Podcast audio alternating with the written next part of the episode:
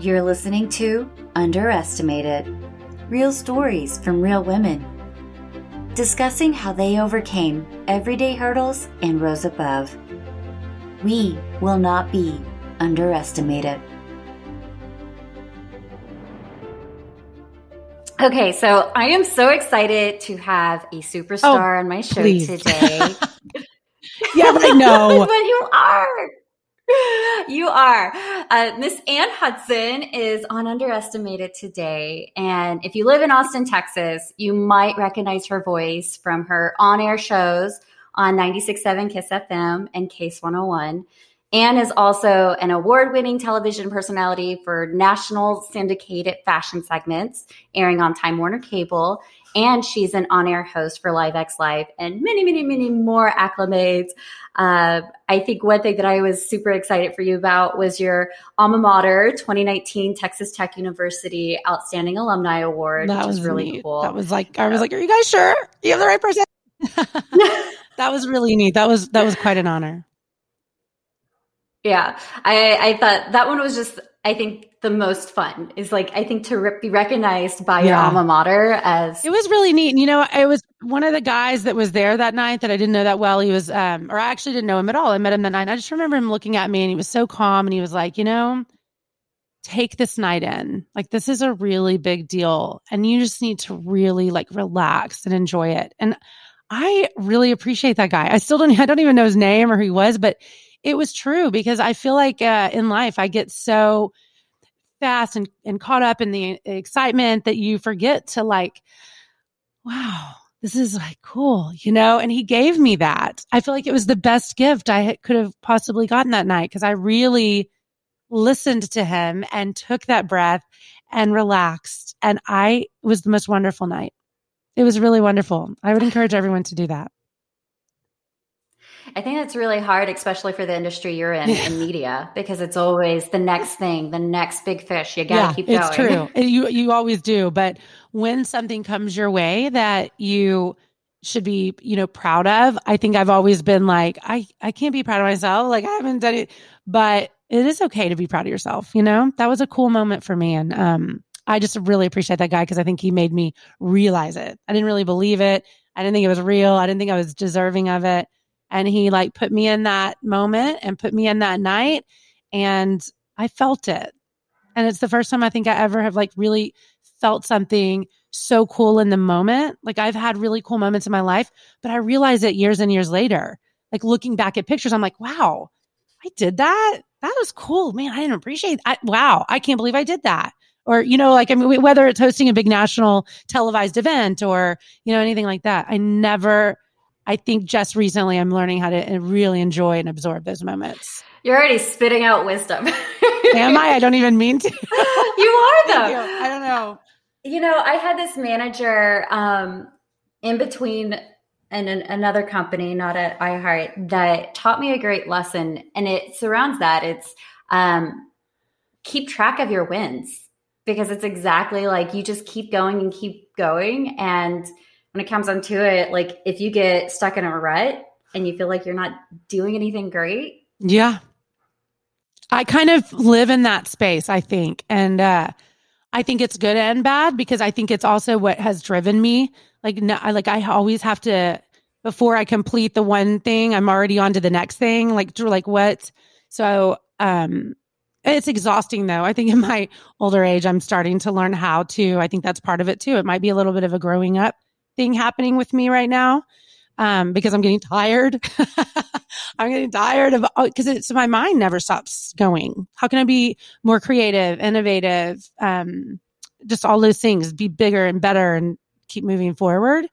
And I'm just, I think I'm getting tired. So I'm starting to to realize to just really enjoy these things. And I think COVID did a lot of that too. COVID I- slammed all of us down. You couldn't do stuff. And it did. Like after I was kicking and screaming and feeling like, oh my God, I'm not going to survive this. After you realize you can't kick your way out of COVID, quarantine stuff happening, I started to look around and enjoy the smaller things. And now I do not ever, I will always be uh, a lot more particular about things I say yes to. I refuse to ever move forward in my life like being crazy like I was pre COVID.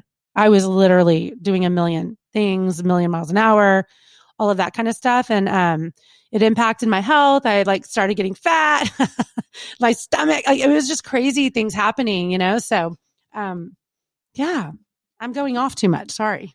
No, I I completely agree. I really appreciated COVID. I think it kind of reverted me back to I am naturally an introvert.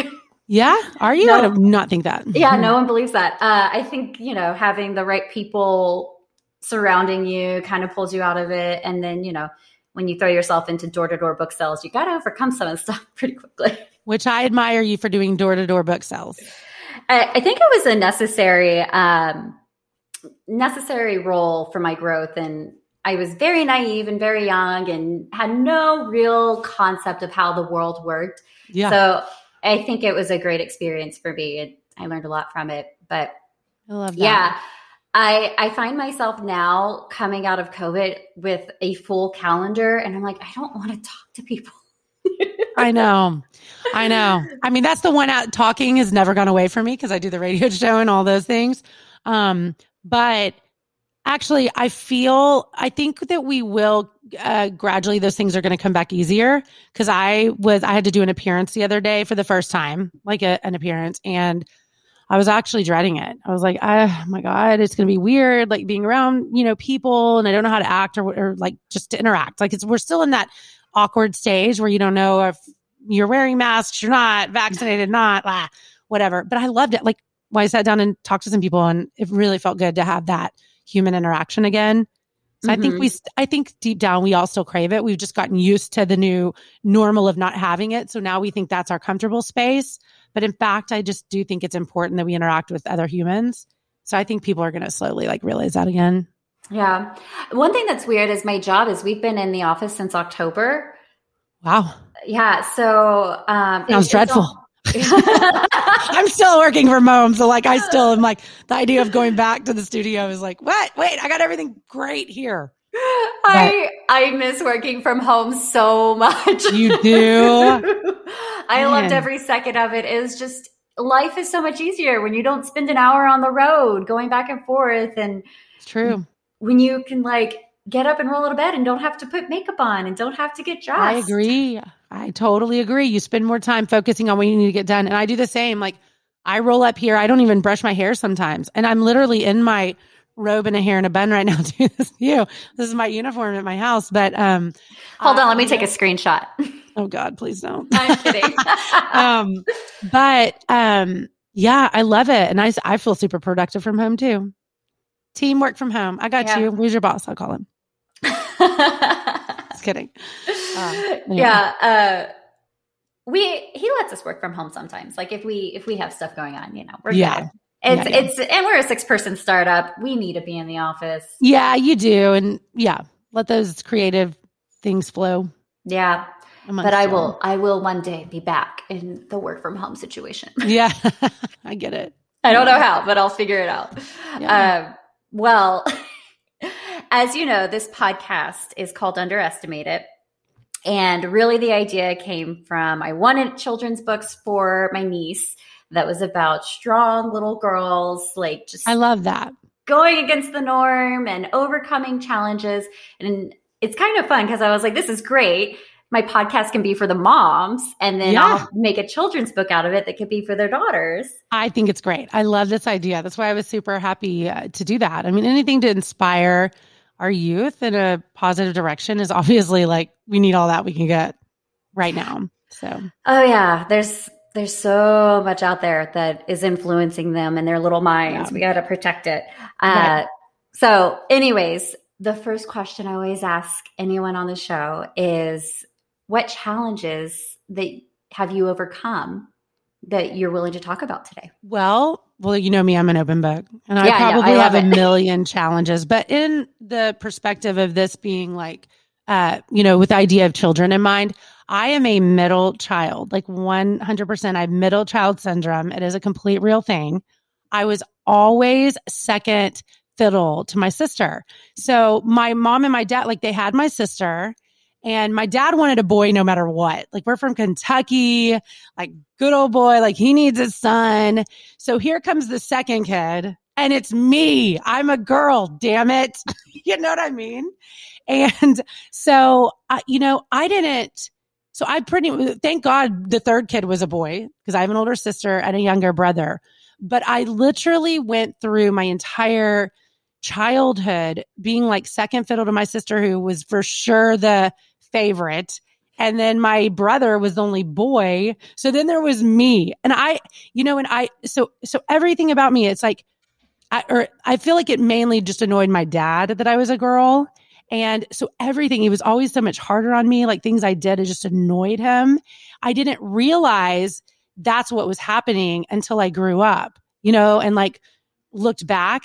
But, um, I mean, it was just dumb things like, I, I, had to be like competitive. I would try to be better all the time. Like I had to shine brighter than my sister to get attention and get that. So why stuff. was your sister the favorite? What do you, why do you think she was the favorite? I think just being the first child, the first and having a girl and I, I have three kids of my own now. They're all three boys. So I have all the same, you know, gender boys. So there's none of that like dynamic. Uh, but even in my, and I even was always saying my middle child will never like feel this. But as a parent of three kids, it accidentally happens. It totally, it is not in, on purpose at all. Like I have my oldest son with your first kid you're learning how to be a parent and you're always learning how to be a parent for the first time with your kid through their entire life. Like every new grade, I'm having to learn something new with my first child. So, by the way, I feel sorry for uh, the first child too, because I'm having to trial and error things with him, you know, my, my oldest son. And so I've got, I haven't gotten everything right with him, but I get it right for the second one and even more right for the third one right? Mm-hmm. Um, so I'm spending a lot of time focusing on that first child. And then my baby is the baby. And not only do you have that like maternal thing that this is your last kid and your baby, you have that. And then just, you know, we spend, I mean, don't get me wrong, my middle child is amazing, but I, he also is one of those kids that like, and I don't know if this is because he's the middle child, but he is always the first one up. He gets himself dressed. He's downstairs. He's walked the dogs. He's packing his lunch. He's like I, you never have to even check on him. He does everything like straight. He never He's has trouble so independent. School. Yeah. And I'm, I'm, I mean, I think it's who he is. I don't think that like, I mean, I don't know if it's a middle kid thing or whatever, but I definitely think for me, it shaped like who I am and my drive that has continued through my life where I always have to work harder than the next person. I have to, you know, like I just am so hard on myself like that. It's a constant need for like doing better for some sort of approval that I probably lacked in, in my childhood. But I'm not mad about it because I am so everything I have in my career in my family and in my house. I've worked so hard for it and I'm so proud of it. I'm so proud of it. Like I drive up to my house every day and I'm like, I really built this from like ground zero. I've never had any help with anything, you know? Right. So I, I, saw that. that. you, I didn't realize this because we worked together at iHeartMedia and you're still there. Yeah. Um, and when I started, you were already on air. Uh-huh. Um, but I didn't realize you started as a traffic reporter. Oh, yeah. I was the traffic reporter and I got that job as a baby. I was right out of college, didn't know what I was doing. I am definitely an immature for my age person. And I definitely have been that for my whole life. And so even when I'm old, I mean, it's fine. I mean, I don't know. I still feel very, you know, whatever. I'm being immature, even though I'm older, I'm like, can hang with that, you know? But in my early 20s, fresh out, yes, I got the job to be a traffic reporter.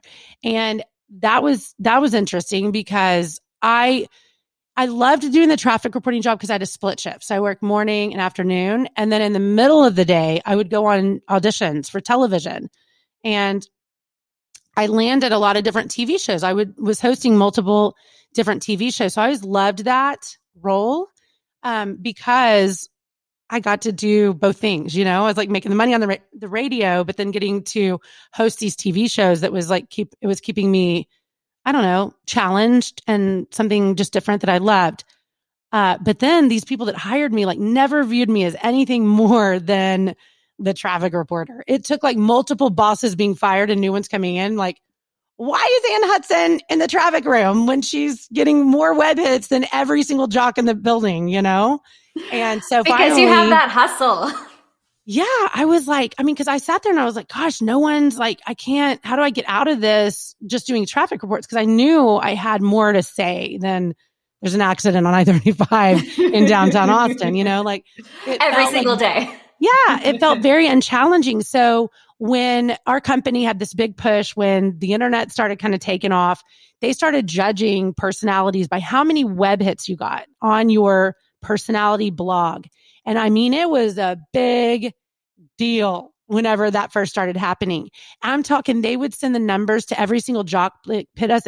And you've got, you're sending an email ranking egos uh, number one through 10, who's the best, who got the best. And when, when, you know, radio business, we're all like narcissistic egos. Oh, they you do that in sales that. too. Yeah, I yeah. hated it. So, I mean, that's firing everyone up. And I had that traffic role position and I knew how to really do those blogs and like promote them. And I mean, I was the annoying person that would do the, uh, the bait and click thing, you know, like that's when that was kind of, um, the thing, you know, you would just be like, Oh my God, did you see what happened to that guy when he fell off the bridge? Boom, you're clicking on it to see what happened. Like just those dumb, yeah. you know, clickbait things. Obviously, that's the most terrible thing you can do anymore. Um, but I had a lot of success with that. So when I started getting the most web hits, it became a pro. It started making all the because I'm just the I'm just like the afternoon traffic reporter, and I'm getting way more web hits than all the morning show hosts. And I, they literally had they started being people started being mean to me in the building. Um, like the boss, other talent. Was, oh yeah, like like ugly to me in the halls. Um, the guy that was in charge of like the internet stuff pulled me into his office and said, I still even, I actually still have the email. He had emailed me and then we ended up having meetings because I was in tears, but he was like, you are a traffic reporter. Your role is to read 15 second things. You are not to be posting on our internet websites anymore. Um, you know, like it was like he was trying to shut me down. And I went to a very dear friend that's worked in the business for a really long time and I was in tears and I was like, I don't understand this. Like, I'm just trying to do what they are wanting us to do. And I'm like winning at it. And they're telling me not to do this anymore. And she was like, look, the problem is you're doing too good. When corporate sees the numbers from Austin, they can't explain why the afternoon traffic reporter has more web hits than the morning show they're paying $500,000 to promote and you're getting like this measly $24,000 salary and you're the number one jock in Austin, like ranking that way. And that was a really weird space for me. That was really challenging time. I'd say the most challenging time in my entire career. I was like, wow, this is like really an example of, um, you know, people that were jealous trying to shut me down and get me out of there because I was doing too good. And uh, yeah, that email is printed and it's actually in my contract filing cabinet. And because I just actually renewed my contract the other day, and every time I renew my contract, I read that, and it gives me like a, oh my god. You got like me so me, fired up hearing that story. Oh, I wish I I should have thought of had and brought it up here and read it to you verbatim because it's just unbelievable. And I still can't believe it this day and age when I read it that I was like, you know, treated that way. Like to me, I've always been the person. It's kind of interesting too. So I was a cheerleader, very competitive cheerleader, um, cheered at Texas Tech. And I'll never forget this new freshman cheerleader came in. Her name was Lori, and she was a badass. Like she had one best cheerleader in the nation. She was such a good cheerleader. And everyone on the cheerleading squad, she's the new person, right? Everyone on the cheerleading squad was talking shit about her behind her back. And it would make me so mad. See, I see someone that's killing it and doing so good. And I want to be better than them. I want to do what they're doing. What exercise is she doing to make her toe touches that good? What's happening over there? That's my mentality. That's how I've always lived life. I have very seldom been in a position where I see someone doing well, being successful and feel jealousy. I feel that drives me. I feel hunger from that. And I, I remember because you're a middle child. Is that what it is? Is well, it? You had to, because like as a middle child, like that, yeah, maybe you're right. See, this is like little therapy. I don't even know. by the way, I've never been in therapy. I probably should. I would probably learn a lot about myself, but I am such an open book. I've never felt like anything's trapped inside of me. So I've never felt like I need to work things out. If I'm having a problem, I'm like, I, am talking about it right in that second. I'm you know? talking it to everyone. Everyone knows my problem. Yeah. You can't keep it in. Oh my God. Same. And I think good. I think it does keep us out of therapy when you don't hold the stuff in. But the, back to this Lori situation, I just, um, remember our cheerleading coach was like, write something down, you know, to like inspire. And I wrote this like scathe. I was like, I am so disappointed that Lori Lunsford comes in here killing it and is the best cheerleader and so good. And everyone's talking bad about her and putting her down. Like we should strive to be her, you know, like that's the thing. If you ever feel that jealousy ting in your gut, don't, don't energize that with negativity towards that person take that in and like better yourself with that instead of like, for some reason, humans naturally sometimes want to tear that person down because it's their own insecurity. Mm-hmm. And I mm-hmm. think it's important for you to recognize that about yourself or that feeling. If you're ever feeling jealousy, have a moment with it, talk to it, talk to yourself with it, and figure out how you can exert that energy to put yourself towards what that person is that you're wanting, that you're feeling jealousy of.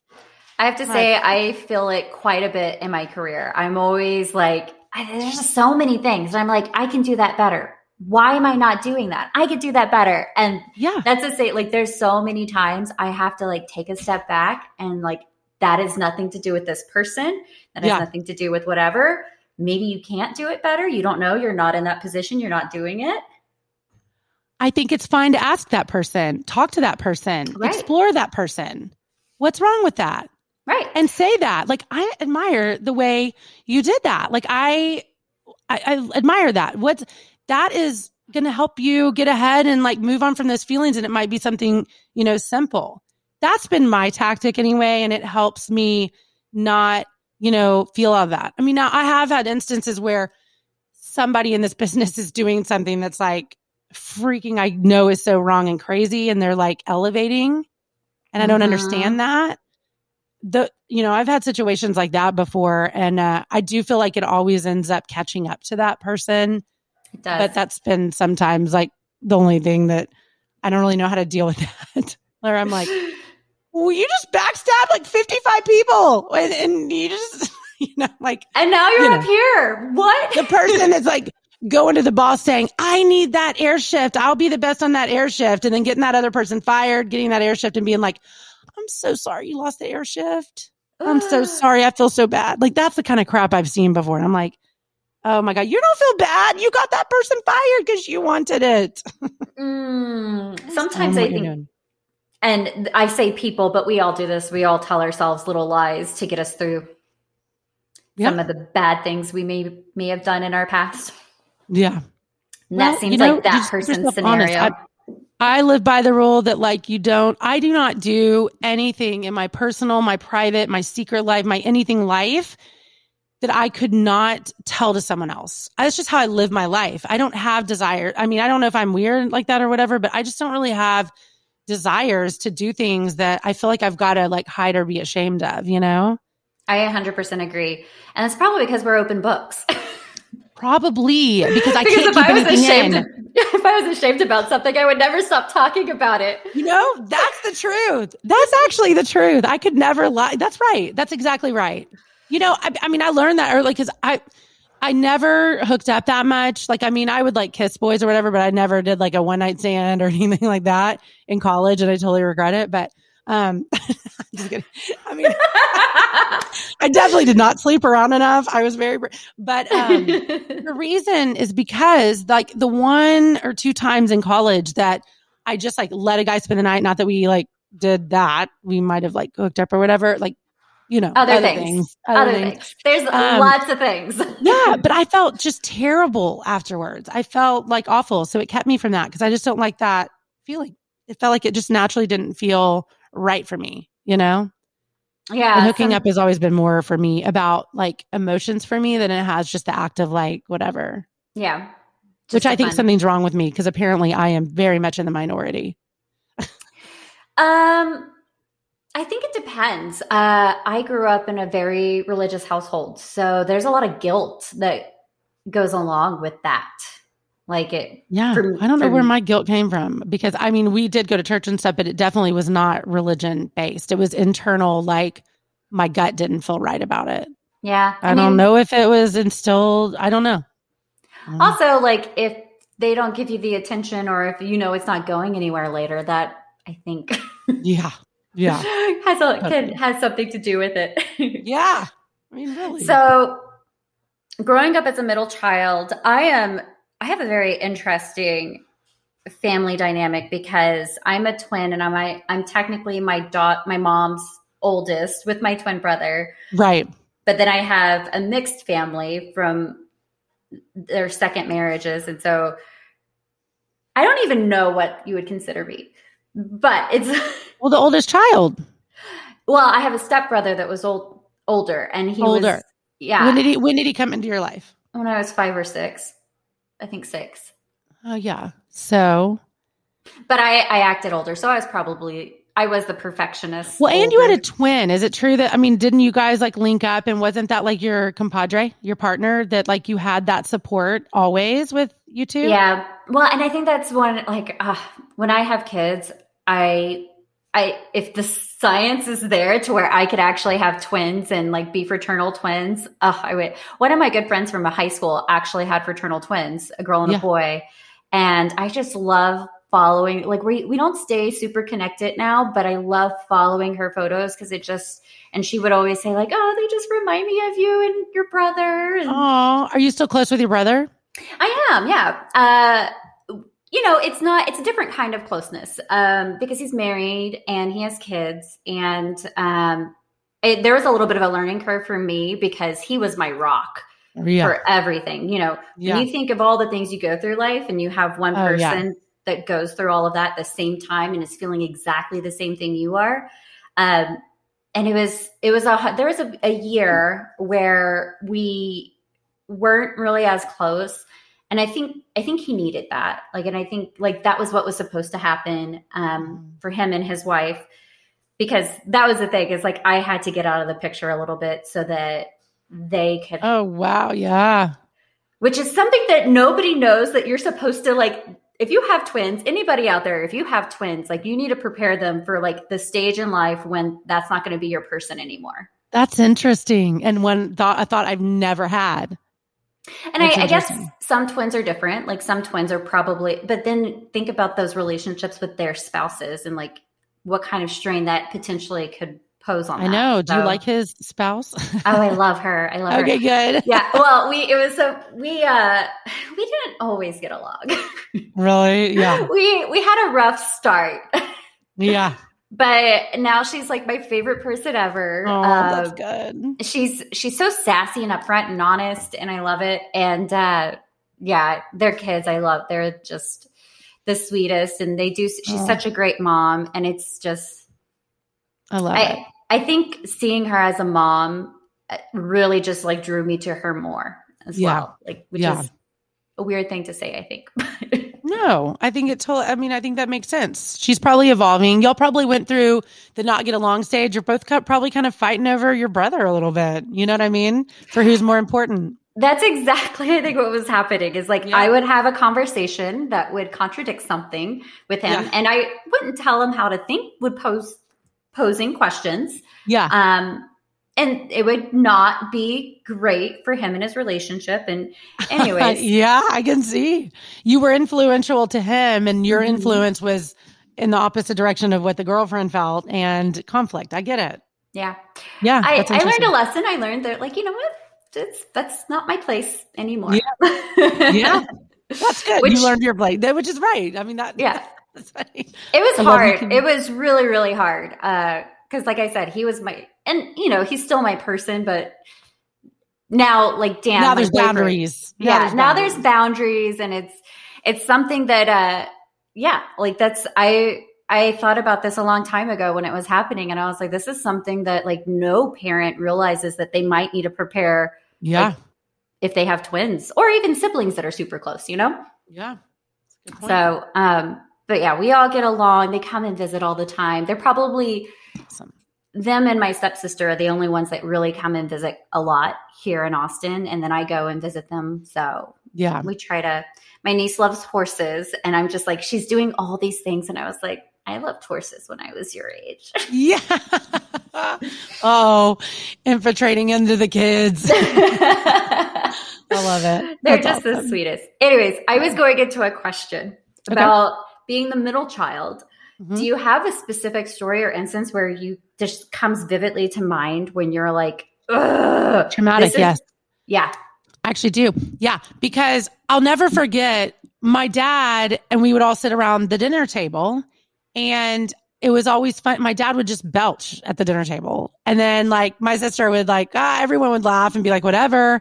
And then like my sister would belch or burp or whatever. And then I just remember one time I was like, I need to I know I'm not supposed to burp because we were kind of taught not to burp at the dinner table, but people would, my dad would burp at the thing and then everyone would kind of laugh. And so in my effort to like try to get attention and I want them laughing at me and like, I want to be in this, I like burped at the dinner table and I will, I looked around like laughing, like, and everyone's just like staring at me like I was the rudest person ever.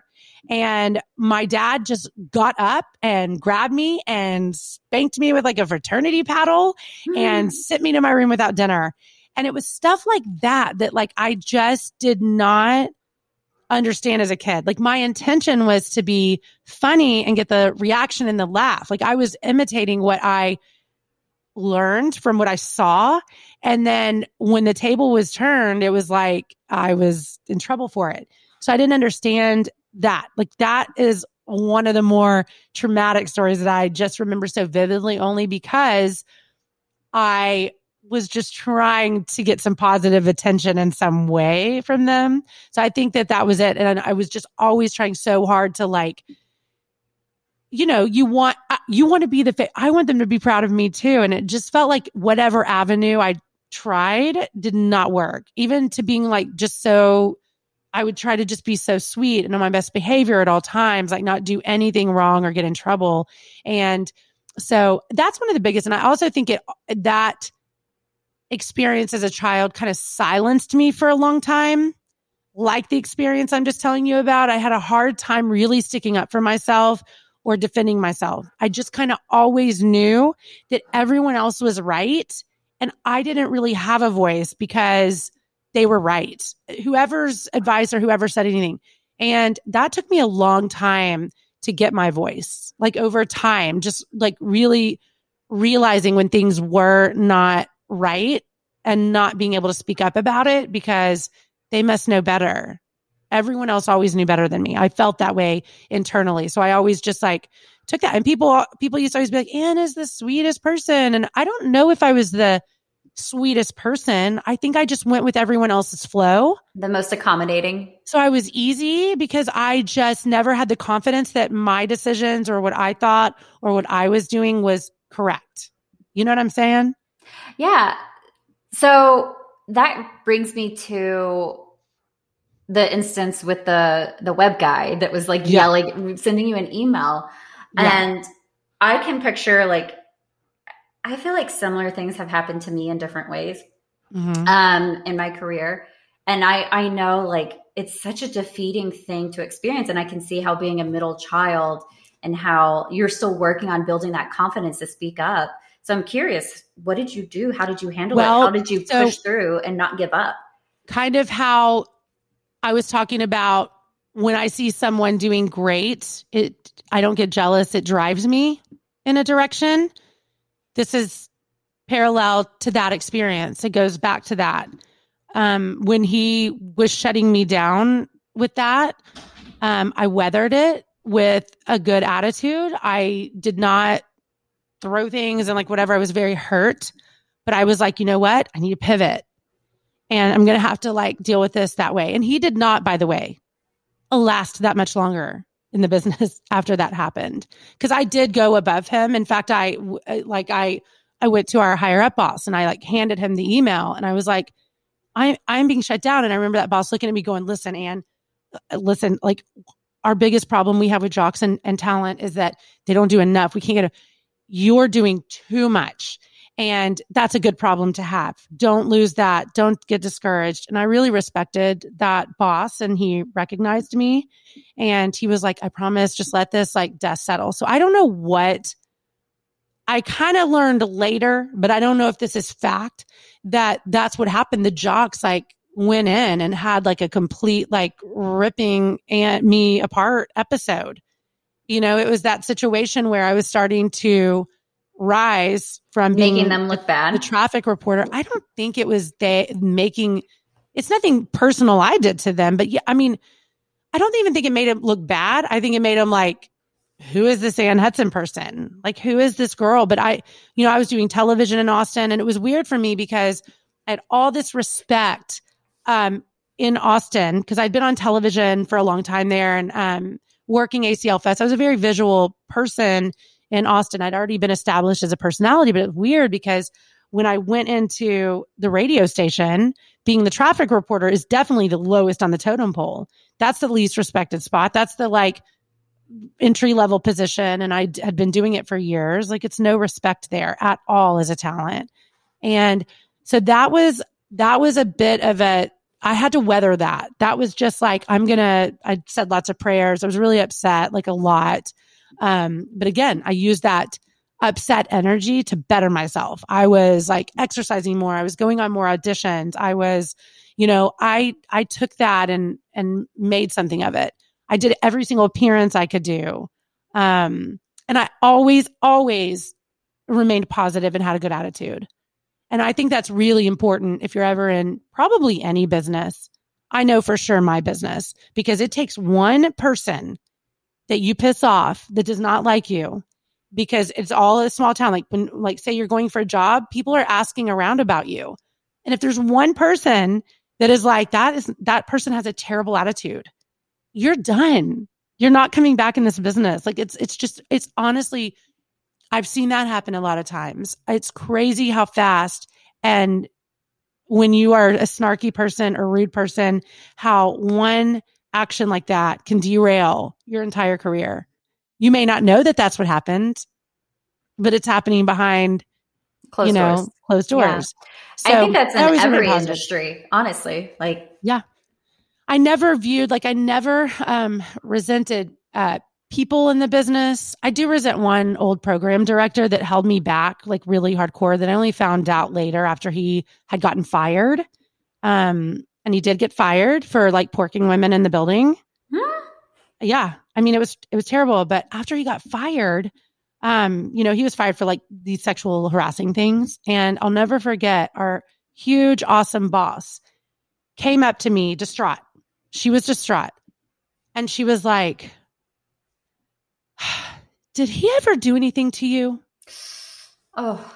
And I was like, You know, I, he made passes, but how, kind of how I've navigated and gone through my life is when men or whatever hitting on me or whatever, I'm the type of person that I'm like, oh yeah, I kind of laugh it off and make it into a like a a joke type situation and I just kind of don't think another thought of it. A lot of people are like, you have blinders. You don't see when people are hitting on you right in front of you. Fine. I may not see that, but I just laugh it off. I don't ever open that door. It's just not my thing. And I do remember like some specific situations with him that again, I wasn't like thinking too seriously about that he's like trying to get in my pants or whatever. But I realized way later that that is what was happened. And she was concerned and she was upset over it because I had been up for this really big job um, to do be a co-host on a morning show, a national morning show, and um, our company had uh, recognized me to fill that role. They wanted to offer that job to me from the national level, and when they reach the way that works is national people get a hold of you, they have to reach down to their market managers. So the market manager was like, yeah, she's great. Like she's whatever. So she pulls in the program director, the said program director, and asks him, like, hands up for this job. They're like wanting to her to do this morning show. And he was like, oh no, she has no talent. Like mm-hmm. the peak of her talent is being a traffic reporter. Like totally shut it down. And I didn't know any of that happened behind the scenes, FYI. She only told me later after he got fired for sexual harassment and realized that because you know, when one person, when someone gets fired for that and it gets out, yeah, all the stories start coming out. Right. You know, like that way. And um, so is he still in the business? Did he? He's not. He got he got fired. He's fired. He's and he deserves to be fired. He's not right. a good person. And I also had heard through the grapevine that like once my career did uh, do decent, like uh, you know, had some success, that he like was telling people that he hired me and like was trying Ugh. to kind of take credit for you know finding me as a talent. And I'm like, not even a chance. That guy can take credit for holding me back for about like eight years. That's what that guy can take credit for. I've, I'm very bitter about that. Um, but I also, I'm bitter and I'm not because I am so pleased with the path that I've had and that I'm on. So I do feel like things happen, you know, for a reason. Mm-hmm. Um, but I don't know why I went off on that tangent.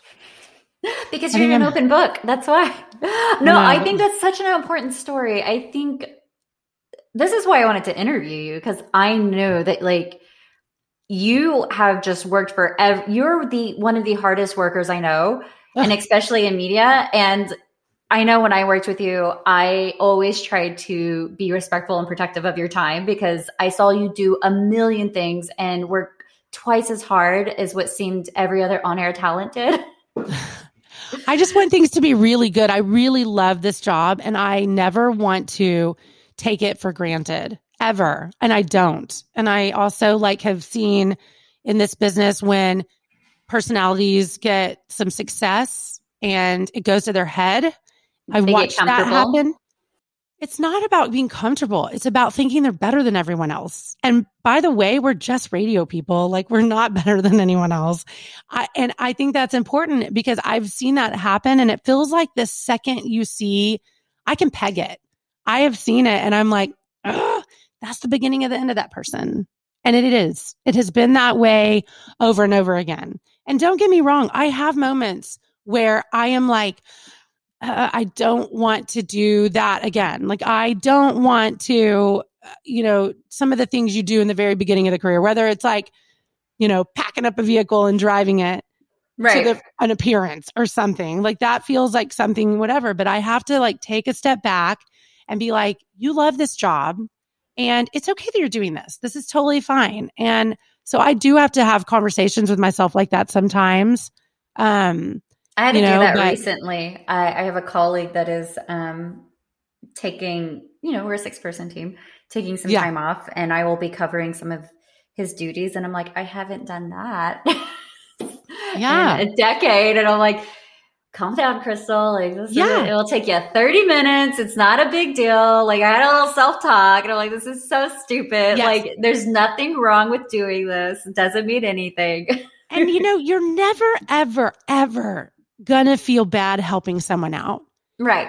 It may be a little bit of a situation and an issue in that moment, but you're never going to feel bad like doing that. So I'm always, I'm also very always open to helping people because I think that that's great. I mean, I want to help people, you know, and it'll make you feel better. And you know what? You may need this in return at some point. Right. Well, so you, also, think about them. you know, the other thing is, is like going back to your roots. I think is yeah. always one keeps you humble. Like going back to the beginning and doing those type of activities keeps you humble. But then it also like there's probably since you haven't done it in decades or how you know however long, like maybe something that's in it that you forgot to like reincorporate in your everyday life. Like it's a lesson you learned a long time ago. Yeah. Maybe it's an opportunity to learn it again. Well, I mean, that that is true. And it's just, I mean, especially with COVID, they've had to let go of everyone. That's been my main like oh, focus because oh, yeah. they've, you know, a lot of people have lost their jobs, which meant the very few handful that is still remain have to handle a lot of work, a lot more stuff. So I I'll, reground myself that way. I'm like, you know, I'm fortunate to have a job. If I have to go do this and that and this, it's fine. Like it's fine. At the end of the day, I'm not losing sleep at night because I lost my job and I'm not quite sure how I'm going to like, yeah. Yeah. So, you know, there's always perspective. And I think that you have to talk yourself through those things and never be like, poor me ever. The second you start having, um, feeling sorry for yourself moments, like if the, don't get me wrong, there are some moments that people deserve to have a feel sorry for yourself moment. Have that moment and pick it up. Get get it up.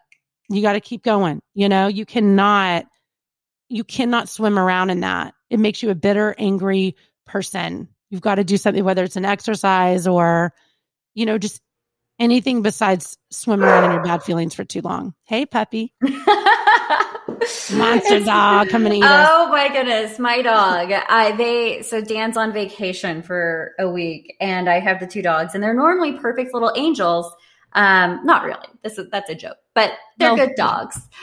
And they are just going crazy because he works from home and he's been home with them all day for a Oh. year, and I'm Yeah. heading out. And normally I work late Monday through Wednesday. I just I try to pack my week, and then that way I can take it easier at the end of the week Smart.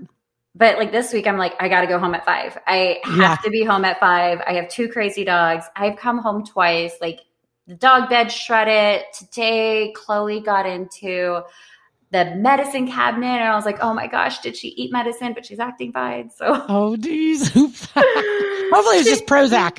oh, well at least it's tile floor down here Yeah. she also got into like she opened my drawers in the bathroom and got everything out all of the feminine products and just shredded them all Oh over my the bathroom God.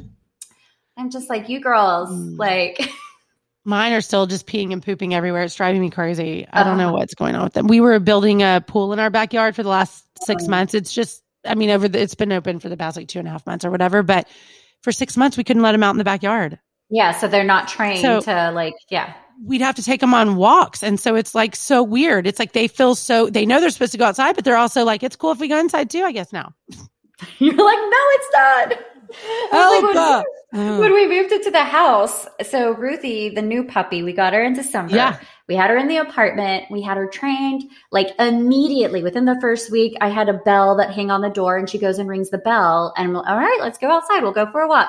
Well, we got into the house. We stopped doing that because then she realized we could let her out in the backyard and just run around. So she rang the bell 24 7 so she could just go play. Yeah. So then we had to do a whole nother training. So like the first couple first months, she was just all like, Oh my God. yeah. Anyways, that's a little off topic. No, I love it though. Right. I could talk to you forever. I know, I know, me too. Uh, well, back on to underestimated, and I I really could talk to you about because I know you have a million, million, million, million stories of just these crazy incidences that you're It's just crazy. I gave you some juicy ones though. Yeah, you did, you did. I gave you some of my more juicier ones. well, I think it's always like. I also don't like rehashing all that because I feel like it's going back to a like, uh, oh, feel sorry for me that's happened, and I don't. I don't feel that way. I mean, everything does happen for a reason, you know. I just have to think of it like that. But I agree. Like there's lots of things that I, I think everyone can say that, that they've lived through things that are like, that wasn't right. This person didn't do, do yeah, good by me. And you're like, you know what? I'm over it. I've learned from it, but still that wasn't right. I know. I think, I think also like the reason I want to do this show is because I think that there's everyone going at some point in their life going through that and they can't see out of it just Right. yet. True. I was there too. Yeah. I didn't, I couldn't see out of it. At one point, I remember uh, I was actually started interviewing for to be in medical device sales because of the said boss I was telling you about. Um, I was like, I can't work with him anymore. Like, I cannot work with him anymore. So I started interviewing, and it was the craziest. It was the craziest thing. I even remember that when I was interviewing with this medical device company, they were like, why would you want to get out? You are so, you know, because the visual, the perception of me in Austin was like, I'm this super success, you know? And, um, but I, so he was like, why do you want to get out? Why? I can't believe you're even interviewing. And I almost think he did not give me the job because didn't want me to leave doing what he felt like I was on the right path. I was just having a moment. And it was crazy because I got the, um, sorry, we're going to go in a different direction email. And I'm not even joking, not even exaggerating. Two hours later, we get an email from our huge boss that says, effective immediately dash this program director's name. And I am, anytime you got effective immediately, You know. you knew what was in the body of You're the like, email. I'm opening this out. It doesn't matter if you're on lunch. You're like, oh my God. I have the never, time of like email on your phones. You're like, Oh. what is going oh. on? I was like, oh my, I can even retelling this story in this moment. I can feel my heart and my chest like, oh my, God. because I just knew this was a toxic situation. You know, like it was, it was a, a man not making good moral choices within the building. Um, I had already made him mad and he was not a Ann fan because I would not accept his advances. Um, you know, it was just like one of those crazy things, you know, and he got fired. They brought another program director in, and that's the one that was like, uh, Joel, I'm gonna give Joel was like the love of that. He was like, What the hell are you doing as a traffic reporter? I was like, he was because he had done research on the talent, you know, because he was getting to know his radio stations. And um, he was shocked when he got into the building and I was like, had all this press and all this stuff around me. And I was the traffic reporter in a little studio over there. And he was like, you're not being utilized. And, and he gave me a big shift. And within like a month, the ratings like skyrocketed and the rest is history, truthfully. So ah, that's such a great story. Just, you know, I feel like there's times that that's happened. Give me one second. I get it. It's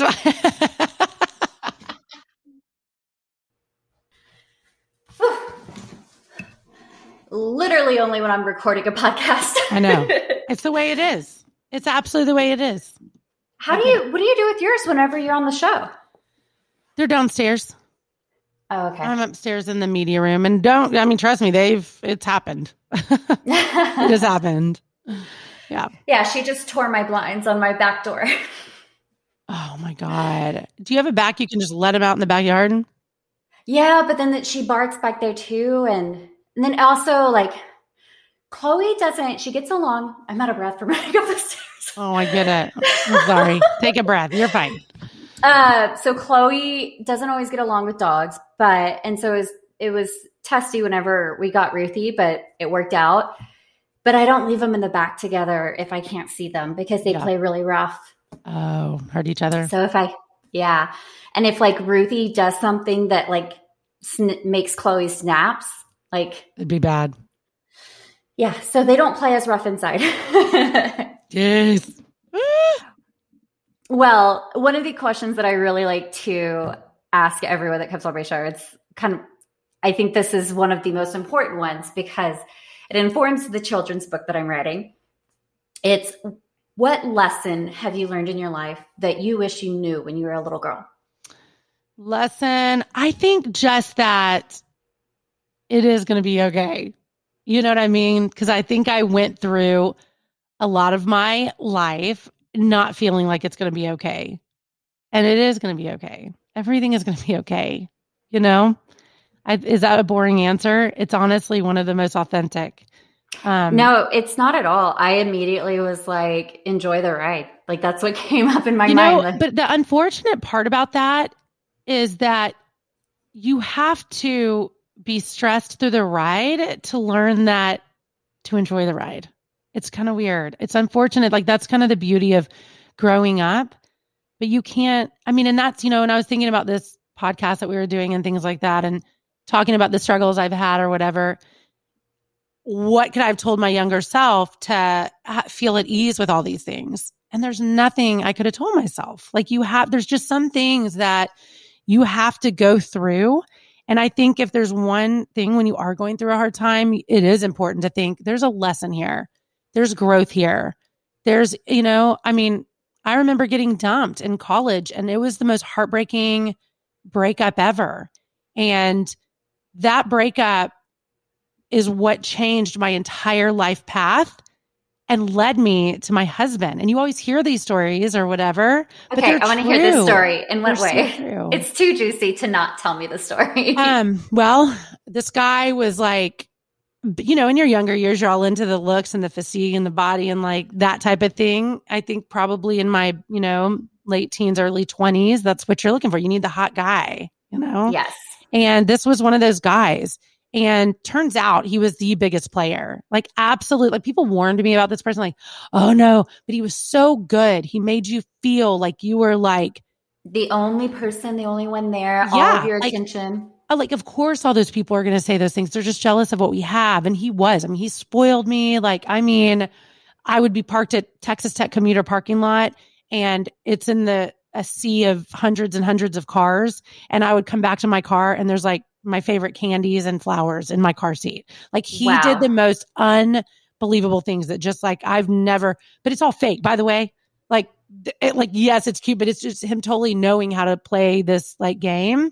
So anyway, he just randomly dumps me. Yeah, he just randomly dumps me one day. It was the it was the weirdest thing. He was like, "Yeah, why don't you go to the mall with your friends today?" Blah blah. And I was like, "Cool, I will." Left, and we never spoke again.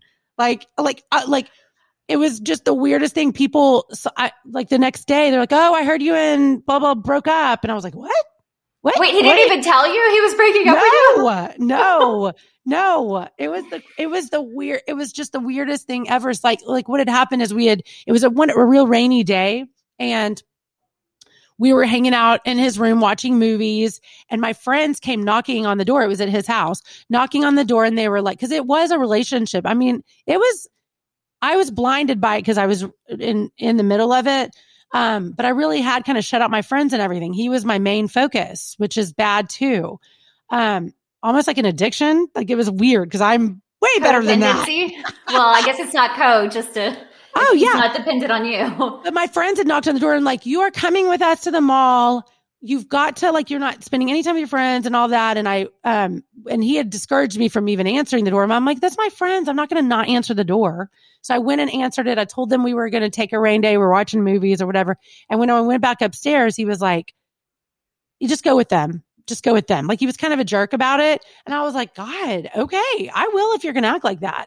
And so there was a little bit of that tension when i left. But then friends told me that he was telling everyone we broke up. That meant that you broke up. And he yeah. didn't like if you go with them, we're broken up. Yeah. And we pretty much never spoke again, but it was heartbreaking for me. I did not know what had hit me. Like I'd gone through breakups, but we would still kind of talk and all that. You know, it was like an ease. You had no ending. weaning. No There was no weaning period, period of this relationship. Yeah. It was literally like a death. It was like he just died. We went from being six months of this crazy intense relationship to nothing. Not only nothing, but he wasn't even the same person that he had portrayed to me. Like it was very weird. And uh, so I ended up having a really good best friend, this girl best friend, and she was dating this guy and his roommate. I'm not going to say much about him because that guy, he ended up kind of being like famous a little bit. Um, but I, he was not someone I would typically have ever dated. Like not, not the greatest looking guy, but the sweetest, most awesome person. We became the bestest of friends. In fact, I had never connected with someone on a friendship level like that.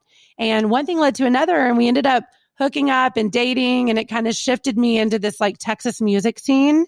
And um, that didn't work out because obviously we um we were just young and both of us doing our own career thing and yeah it was no big deal i mean it was just we didn't work but that led me to this the texas music scene where my husband now Fred was a lead singer of a band called Honeybrowne. And um, uh, that's how I met him. I met my husband through being, you know, in the music business. And I just think that I never would have been into the Texas music scene had I not met this guy that I never would have dated on my own. Like it was just by chance that we all became good friends because we all hung out because I was with my best girlfriend that was dating his roommate. Is this getting confusing? Not doing that good of a job. I, am I'm gonna go. I'm gonna go back and listen and connect the dots. No, uh, toxic it's, guy, his best friend. No, so oh. the boy. No, so I had a best, best, best girlfriend, and her and I. Once I got dumped by that toxic guy, me mm. and mm-hmm. her were inseparable. Inseparable. Oh. We just did not. She was like my rock to get me through that, and she was going through a breakup too. She started dating this guy and we were like a package deal. You're dating Megan. I'm with her. like we're best friends. So the guy she started dating had a roommate. Oh. And so me and Megan and her boyfriend and that roommate would all just oh, hang out uh-huh. as friends. Yeah. And then Okay, okay, okay. Me and, and then the roommate. you came into Texas country. He was a singer and all that kind of stuff. And so I traveled around with him and got in the Texas music scene, sang with them a little bit. And yeah, it's kind of it's kind of a windy story. It's all going to be okay. But I never would have dated or been in the presence of the guy that got me into the Texas music scene had I not been through that like crazy breakup. And I know that. I never would have gone that route. There's there's so many lessons I've learned in dating and my career, but I mean, there's so many that specifically while talking about dating that I'm just like, in all of those bad dating lessons, I learned really quickly what I did not want and what I would not put up with. Yeah.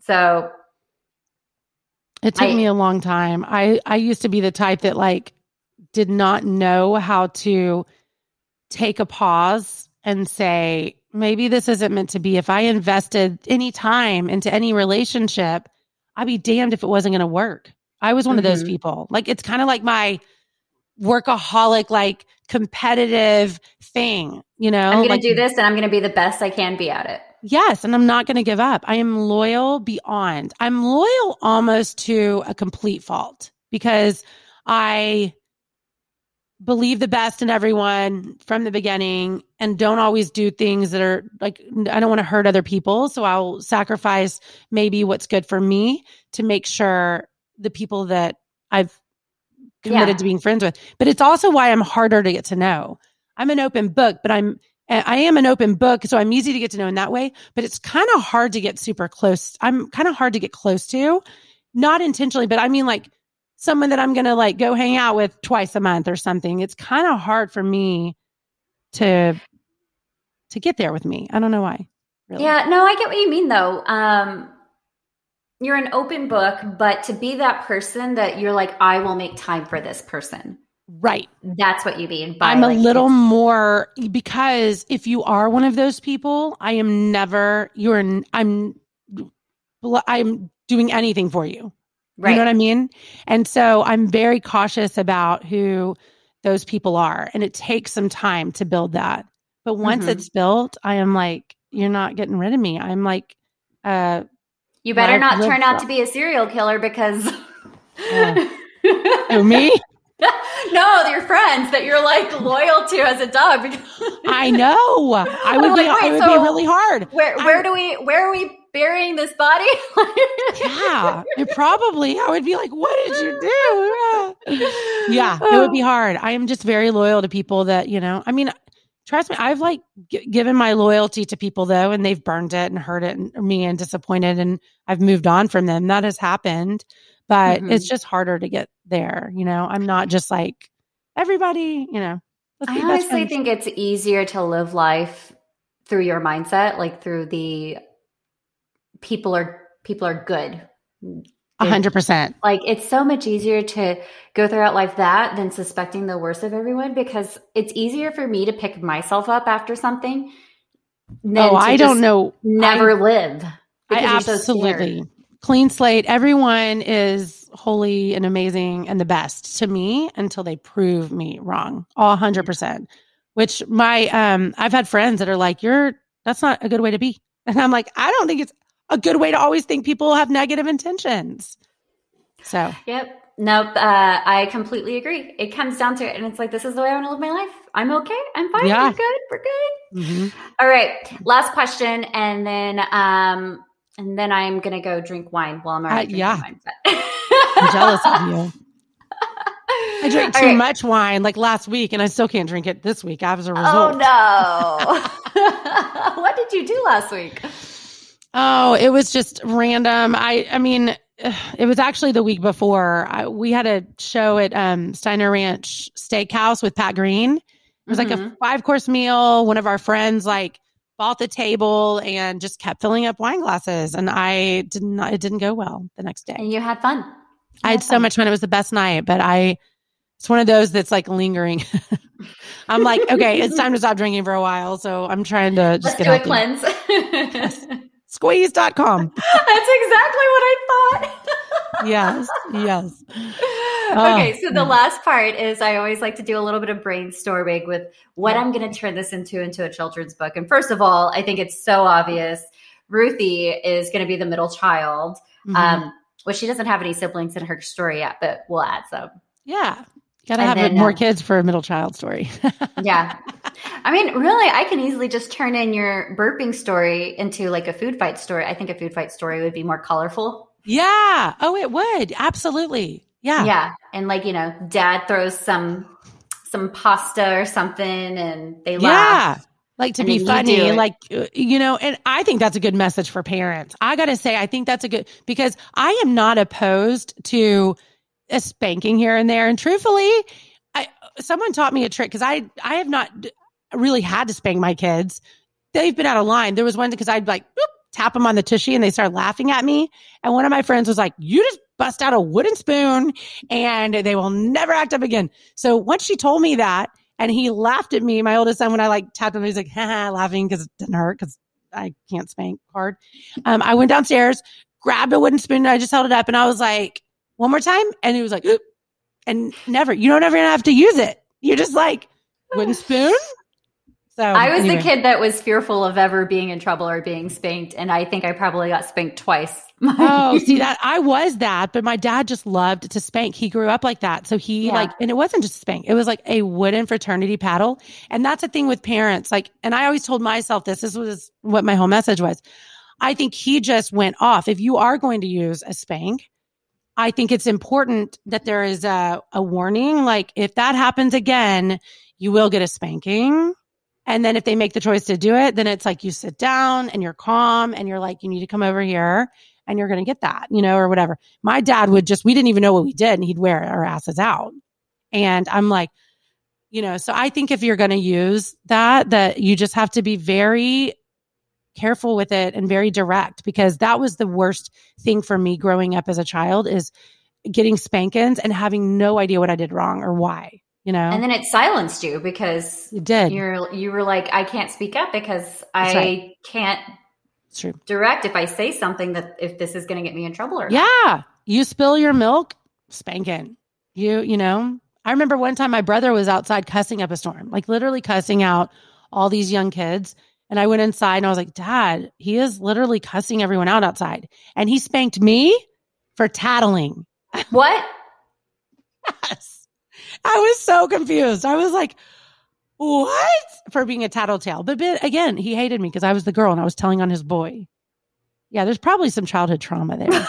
maybe, maybe you should go talk to someone. no, I'm fine. I just don't talk to him anymore. No, no I, I believe I believe you're fine. I, I think everyone has their own issues and that I think there's always, you know, honestly, every person has something that they could work through talking to a therapist. I think yeah. um, it just takes time and work and I you know if I felt like those things were impacting and impairing me from living an authentic happy life now I would explore that but I don't feel that like I don't have I don't want to go dig up all these old bones because I've probably for sure there's pain from there from being a child but I am completely I took all that and I found this amazing husband. I knew exactly what I wanted for my kids. And I even found my old journals the other day and I was like, oh my God, I like started reading through them. And I would always do these like five things I was grateful for and thanking God for whatever. And one of my main journal entries was, please guide me to a man that's going to be the best father, that's going to be present, that's going to be patient, that's going to be. I prayed for all those things when I was like 19 and it's in my journal. And wow. I have that. Like, I think this trauma that I might have experienced through my, you know, dad being a child led me to create this amazing life and family that I love. Now, it'll be interesting what my kids are going to be in therapy about. That's now what I shift to. I'm like, what are we doing? Me and my husband will have a joke. I'm like, what are we doing right now that our kids are going to be in therapy for? What What are we doing wrong? You know, there's just like there's no winning. Like, right? no, no, because that's the thing. Like, I I am giving my kids the life. That's what parents do. This is like how things happen, I guess. But my kids have everything in their life that I would have dreamt to have. Like I would have done anything to have what my kids have. But this is what my kids, all that they know, so they don't appreciate it or love it. Like I'm like, oh, you have everything I could have ever wished for. But they have their own wishes. So they'll right. take their family experience and they'll create a family that's ideal for them. And I'm sure we're screwing things up and somehow. I don't think you get it. I think you, I think you have three beautiful boys and. Oh no, they remind my older boys remind me every day what a mistake it was. I had my third kid. they're like, because I'll ask them, I'll joke. I'm like, what, what, are we, what, are, what are you unhappy about? And they're like, uh, what am I unhappy about? Him. Why did you have him? and point to my baby, the baby. It's because he's the baby. I And understand like, that yeah. one. Oh yeah, because they're they're like I, the baby came along when my youngest was five, Yeah. so there's a big age gap. Like they're the two oldest are only two years apart, and this one's five years under the youngest one. So yeah, he's like the baby baby compared oh, to I understand that. I have a sister eight years younger than me, Yep. and she just the baby got everything handed to her, Yeah. and I would get in trouble for trying to teach her math. She'd start crying, and I'm like being nice, and my mom's yelling at me for making her cry, and I'm like, I'm Okay. I'm- See, my my kids are going to be traumatized like that too because they tell me I do the same thing. They're like, he gets away with everything, and we're in trouble, you know. And I'm always like, my expectation for you is more. You guys are the oldest. You're the role models. My expectation is higher for you than a six year old. You're you're 11. He's six. you know. Well, that's like, you know, when we were kids, we always had to do the cleaning after dinner. And my little sister never did anything. She wasn't required to do anything because she was younger. And she accidentally, you're you, as a parent, you always view that one as too young to do anything, but they're not. It's our problem. You just can't help it. You'll know soon, ish, probably. I love how we went through like the old the problems of like being the oldest, the middle, the youngest. I know. Yeah. All right. Sorry, so Ruthie and Chloe are going to get in a in a food fight, and we're going to go through all of the dynamics of older, middle, youngest. and, Yeah. uh, I mean, I think, yeah, like watching the older kid be able to mess up and get away with it, and then the younger, and then the middle kid, it's like, that's the example. yeah. Uh, Okay. Uh, thank you. So it was so much fun catching up with you. I And know. I'm sorry if I, I- talk too much. Uh, no, no, no, no, no, you're good. Uh, it was so much fun, and this is definitely going to be one of my favorite episodes. I think you're such an inspiration, and I love all everything. You're just always so positive. You such a hard worker. You just you're a role model that is exactly the person that I want to have on. you're so Underestimated. sweet. You're giving me too many accolades, but I appreciate you. Thank you. I can't take compliments. Did we cover that? they're hard. There, there needs to be Yeah. a class of etiquette somewhere about how to take compliments. Yeah, you should get a therapist. Why that is? That's one thing I'm like want to know. Like I like people to think positive things about me, but it's like I have a hard time accepting compliments. Like they really make me sweat and feel uncomfortable, which is weird. Like why? I don't feel know. the same way. Like I want somebody to write something nice about me and not send it to me, send it to somebody else, and I get to see it. That's what I want. like, I don't want you to tell me to my face. I just want to know everyone thinks the world of me, and I know it because my best friend's like, "Oh, hey, they sent this," and anyways, just thought you would like to know. That's But see, and I, I mean, I'm the same, not in a, but uh, like when someone, like, uh, I think that's what makes me feel like so happy. Like my husband is in the medical business or whatever, and he'll run into random people and they're like, Are you, you're Ann Hudson's husband? Oh my God. And they'll say these things like, She's, and he'll tell me that. And that makes me, I feel I can accept that. That feels good. But if that person came up to me and told me that, I'd be like, Oh, thank you. You know, you know so weird. I, I don't know why that is. It's one thing. I, that's something I don't like about myself. I wish I could be like, oh, eh. I don't know how to accept a compliment like gracefully. Like I don't. on the next episode. Okay, let me go You do should some research research. that. There's got to be trauma somewhere in our lives that we can't accept compliments, right? I, I'm going to do a 15 minute, like, I'm going to do some research. And then next episode, a 15 minute little episode of all the research I found of just me talking. Maybe, maybe I'll have it back. yeah. We'll talk Why about can't people take her. compliments? What does that mean? But anyway, I know I keep dragging it on. You're going to edit more, so we'll wrap it up. Thank you. Thanks for coming on. Let's, I'm going to go drink my wine. You can go play with the, the boys and the dogs and Yes. all the fun stuff. Put everyone to bed. Actually, it's bedtime. They're to. Oh, oh, yeah. What time? Oh, yeah. It's eight o'clock. Time to go.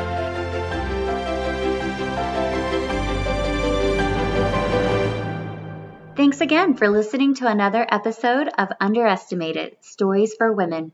If you enjoyed my podcast, please follow me on iTunes, Spotify, or Clips so you can hear my next story.